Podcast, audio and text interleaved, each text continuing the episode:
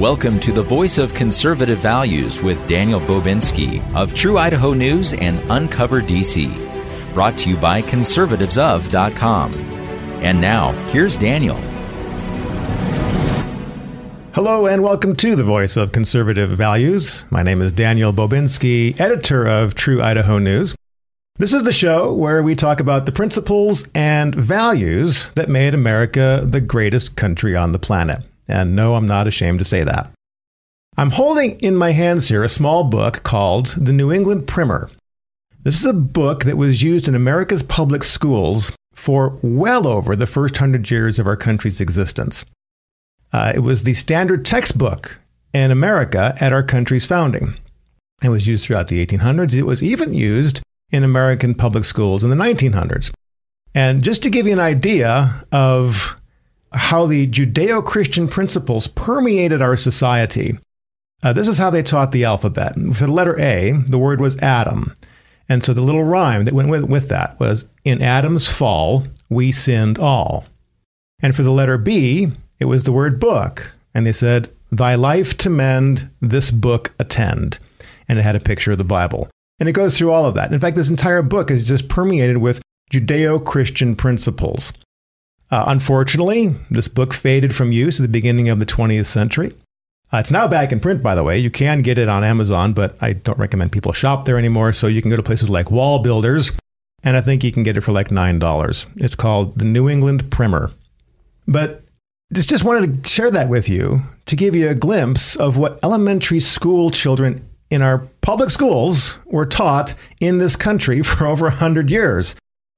And as we've discussed on this show before, you probably are aware that the Marxists of the world, those who hold a communist worldview, they really want to take America down. And they're known for playing the long game.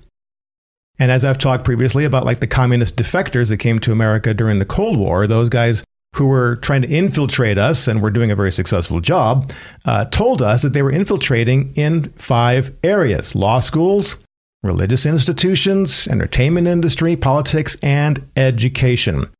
In fact, if you go to YouTube, you can see interviews with Yuri Bezmenov, where he's talking about how surprised they were, the Russians, the Soviets, that America was succumbing to the infiltration as quickly as, as it was. And I think a lot of that had to do with the foundation that was laid by people like John Dewey, who was a self proclaimed socialist and those of you who are my age will know he had a huge impact in American education because we have like the Dewey Decimal System. So John Dewey was very much involved in helping to create a what he called a progressive perspective. But education has definitely been infiltrated in our country, and can we get it back? That's the question for today's show. And so I have with me in the studio uh, Mila Wood and Stephanie Zimmerman of Idahoans for Education. Mila, welcome to the show. Thank you. And Stephanie, welcome to the show. Hello. Thanks for joining me. So you guys started this um, this Idahoans for Local Education.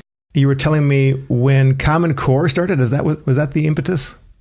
It was back in it was uh, summer of 2012. My sister called me from another another state, and she was like, "You got to check into this." And I was like, "It can't be that bad." Our local leaders wouldn't um, bring it in if it was. And the more I looked, the more worried I got about it. And I kept thinking, somebody's got to do something about this. Somebody's got to do something about this until one day I realized I was somebody.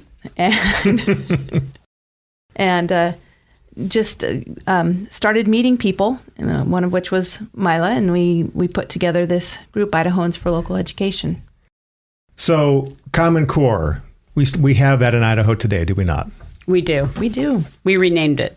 What did you rename it? We named it Idaho Core. Oh, really? Interesting. Well, let's talk a little bit about Common Core then. We've heard about it, and it's in our school systems.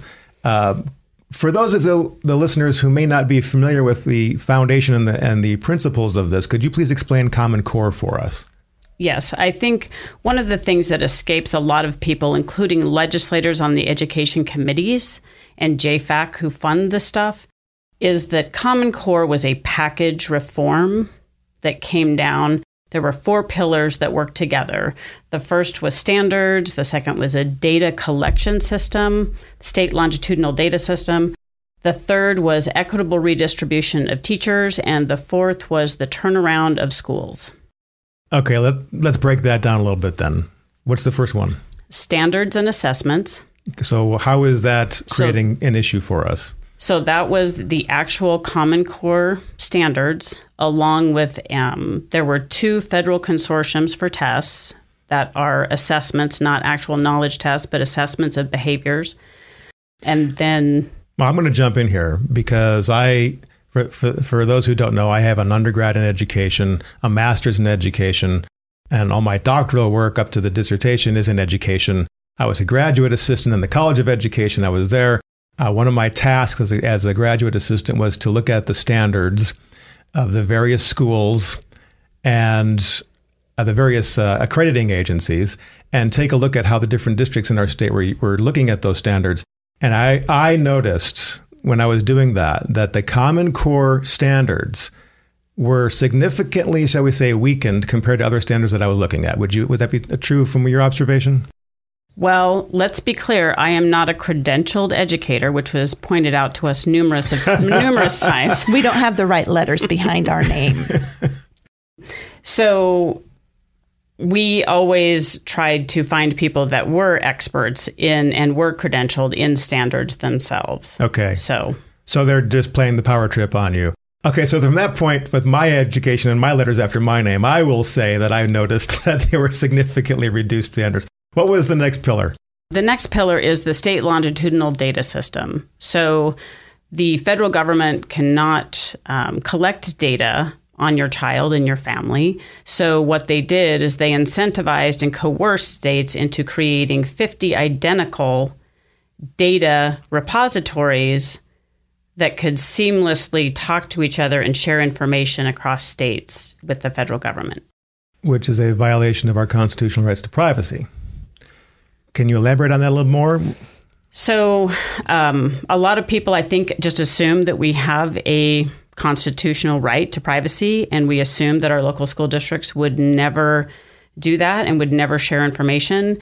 And so, we actually, uh, I can let Stephanie talk about when we were made aware that we did have a data privacy bill come to the Capitol building. We had one that came through, and uh, we actually we we presented one, and they um, then they brought this other one in.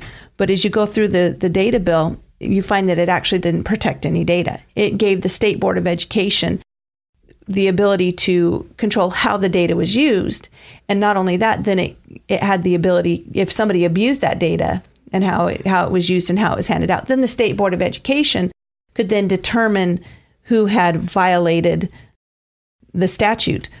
But it was the State Board of Education who was you know, doling all this out. It was the the fox guarding the hen house. The, there were so many holes in our data bill that anybody could have access to it. Anybody could, you know, all you had to do was get permission from the State Board of Education and you could have access to that data. And we should point out that the State Board of Education is appointed by the governor. They are an unelected body, basically. Right. And so, if they have a personal agenda that uh, they want to accomplish, they're not accountable to the people which no. is kind of dangerous. They, they serve at the whim of the governor. Yeah. Yes. Hmm. All right. What's the third pillar? The third pillar is the equitable redistribution of teachers, which is their wording, not mine. okay. What does that mean?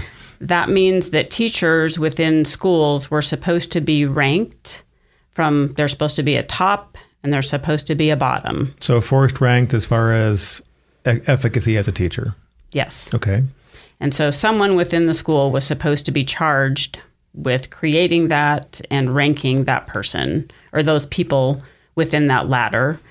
And the whole goal was you could it wasn't equitable or fair to have all the good teachers in the good schools and all the bad teachers in the bad schools that were underperforming. So if they took the bad teachers and moved them to the good schools and took the good teachers and moved them to the bad schools, then things would they would be equitably distributed among all the students. Hmm. So everybody got had an equal chance to have good teachers and bad teachers. And this is happening. That's part of the. Um, if you go through and look at old legislation, that's part of the you know the pay ladder and that that was so controversial a few years ago. That's that's why they were implementing this. Well, can you imagine being a teacher and just being realize that your your supervisor ranked you the least effective teacher in the school? Not much motivation to go and there. based on what? yeah, What- based yeah. on what criteria? That's a great point. Based on what criteria? Um, I know from a business perspective, uh, when I've been because 30 years as a consultant in, in uh, to corporate America, in in educational realms and human resource development realms, corporate development things.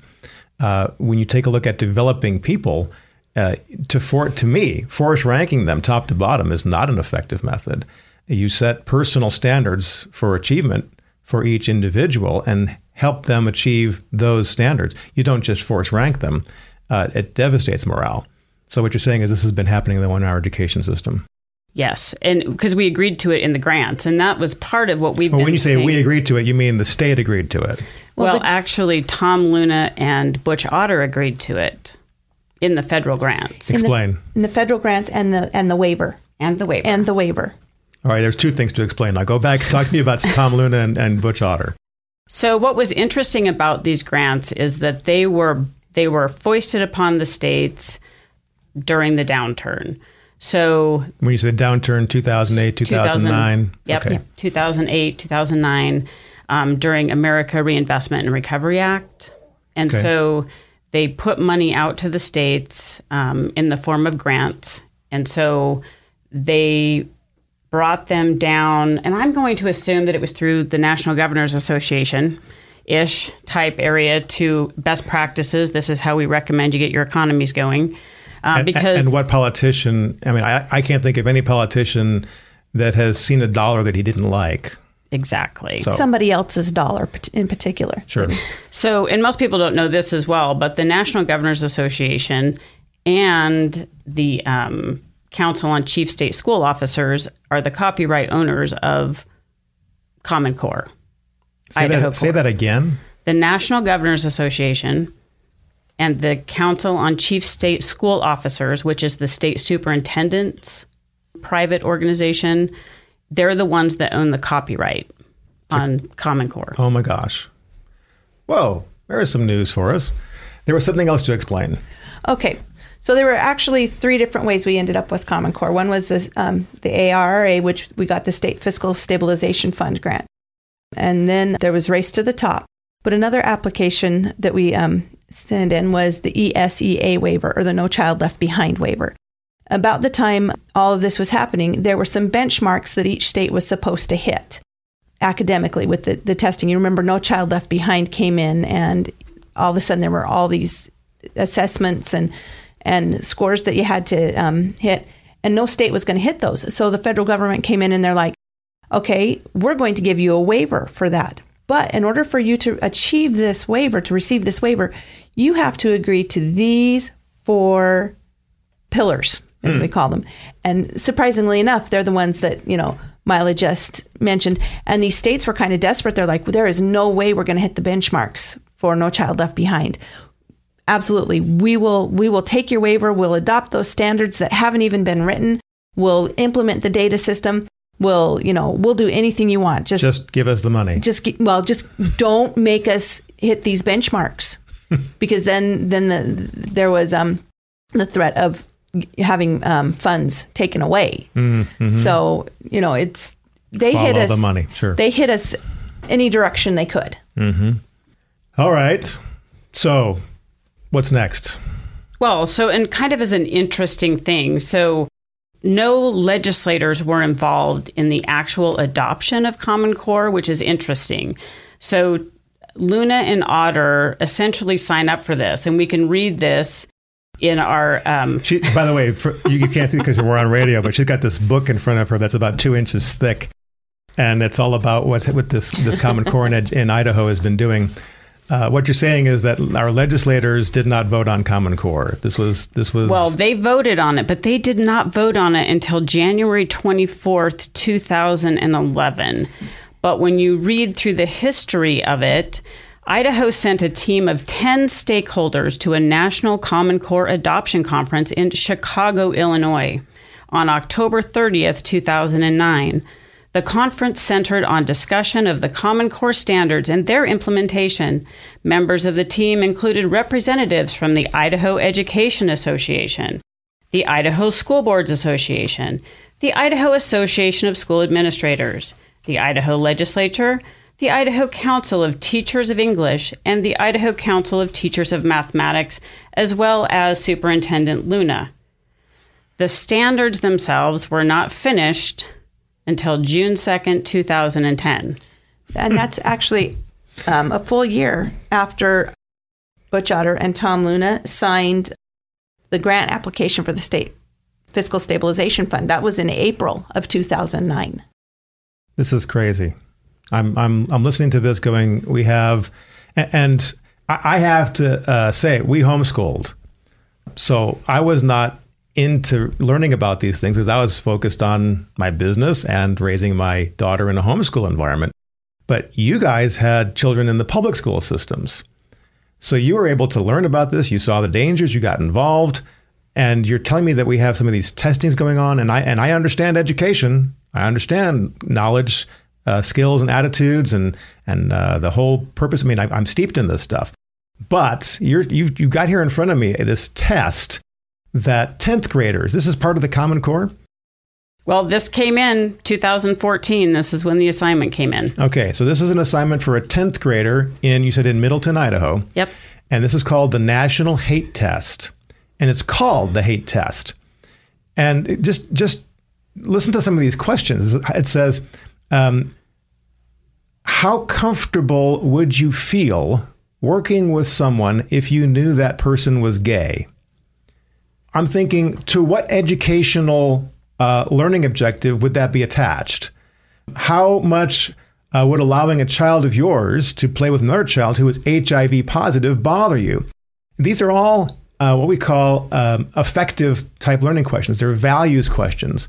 These are not educational standards questions, and yet this is a national test. Well, and that's those are good questions. So no one is allowed to see the test. The SBAC test is what we use here in Idaho. It's called the ISAT 2.0. And no adult, no parent is allowed to see the test. So we don't actually know what's on it. Excuse me? and it's an online test. And it is. Parents are not allowed to see the test. No. And the teachers in the classroom are not allowed to be in the classroom with their own kids. So they switch the teachers around in the classrooms but it is a test that is done by a company called AIR, A I R, American Institute for Research, and it is a behavioral research company. And it is um, Linda Darling Hammond is actually the person in charge of our SBAC ISAT 2.0 test, which you can look her up. She's interesting, and she happens to be really good friends with a guy who happens to be one of my favorite Common Core people. Stephanie always laughs. Uh, Bill Ayers he is the head of the other federal test, which is the PARCC test. So, uh, Bill Ayers, let's do a really quick history on Bill Ayers. Um, this guy was a uh, a true domestic terrorist, uh, bombing places in the United States. Did some time in prison, my understanding, and then um, I, we know for fact that Bill Ayers' parents helped fund the uh, college education of a man named Barack Obama and then it turns out that Bill Ayers ends up uh, helping the Barack uh, Obama administration. Is that not true? Yeah, I was actually reading through some documentation the other day that said that he almost became our head of education. Yeah, our education secretary. yeah. And so he was involved in creating these tests that we're seeing? Well, he's in charge of, of the PARCC test, which was there were two federal tests. One of them was the SBAC, the other one was the PARCC. But he's actually been involved quite heavily in teacher trainings. And Bill Ayers, we we know because of his own admissions, this man is aligned with the Marxist socialist worldview. This is what we're dealing with as as citizens in this country, and as Idahoans, and we're not being told these things. These are all stuff that that we just go about our day, and we think that our our teachers are educated in how to teach, and they've got the letters after their name, and they're certified, and they've got our children's best interests in mind. When in fact, I don't think that's necessarily the case. When when they're not allowed to show parents tests, in fact, we've been having the education task force down at the Capitol, and you have people who are requesting a curriculum of the school districts here in Boise. And the school district is telling these people on the task force, you can't see that. I'm thinking, why not? This is purchased with public money. Well, it's copyrighted material. Well, of course it's copyrighted material, but it's purchased with taxpayer dollars, and therefore we should have the right to see that stuff. And yet our school districts are denying this. By the way, if you're just tuning in, uh, we're talking with Mila Wood and Stephanie Zimmerman of Idahoans for Local Education. And you guys are in uh, Ada County and Canyon County both of you. Uh, did you experience any of this kind of pushback from your uh, districts when you were seeking information? I pulled my kids out. Why is that? Because I saw what was what what was happening and what was coming in. Kind of the final straw was one day when I, I went to go um, get a child out of school and I was talking to the teacher about it and she shut the door and she says, "Thank you for taking care of this because I can't as a teacher."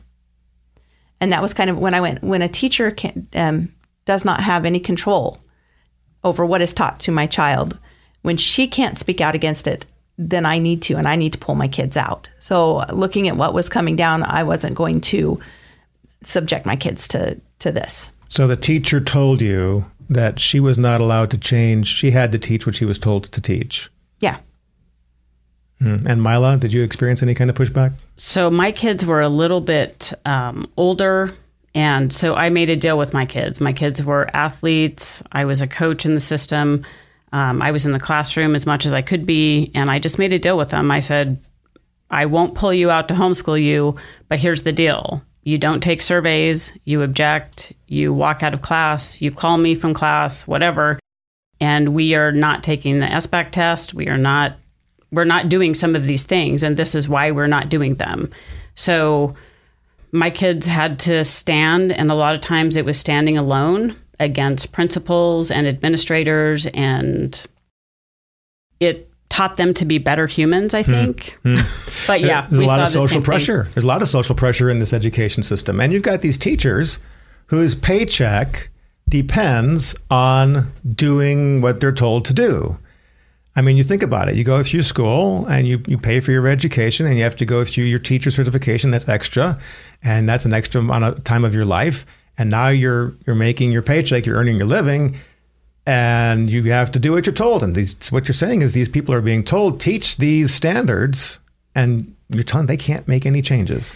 Um, they can't make any changes. When we signed um, the agreements on this, there was a, a 15%. We can add 15% to the, the standards but these teachers' paychecks are also they're being connected to how the students do on the assessments. And if you're not teaching what's going to be on the assessment, you're going to be one of those teachers that are rated lower on the, the pay ladder and or you know on the ladder and and you know like you said they went to school this is what they've been doing you know how else are they going to to feed their families and mm-hmm.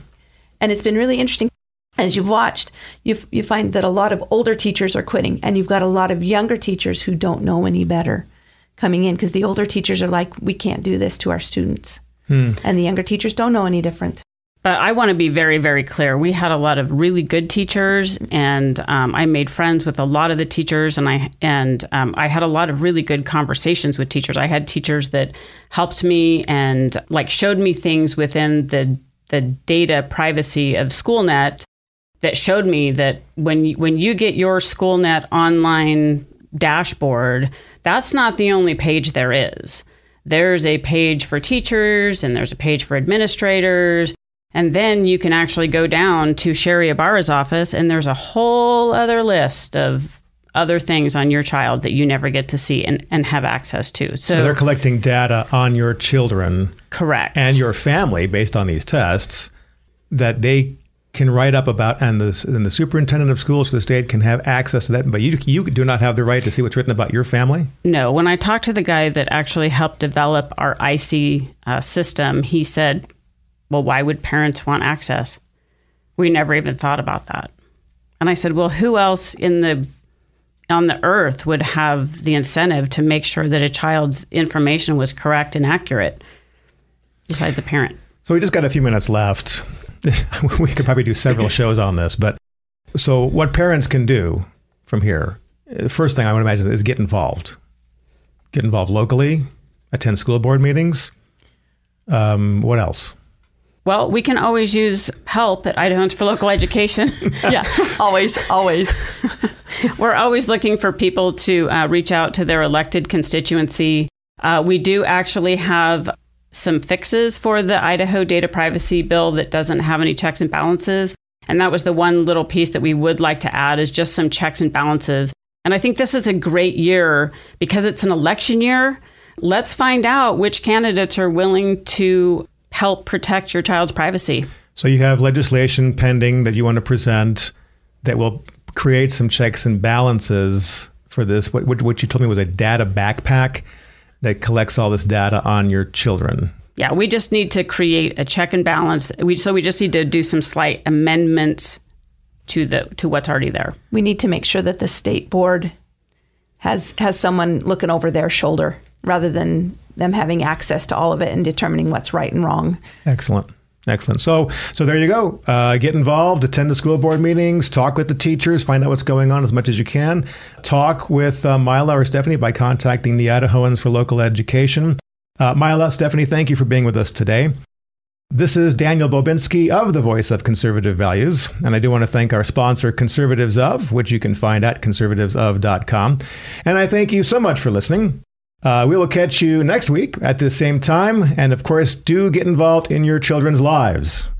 You are their best advocates. Until then, next time, be blessed.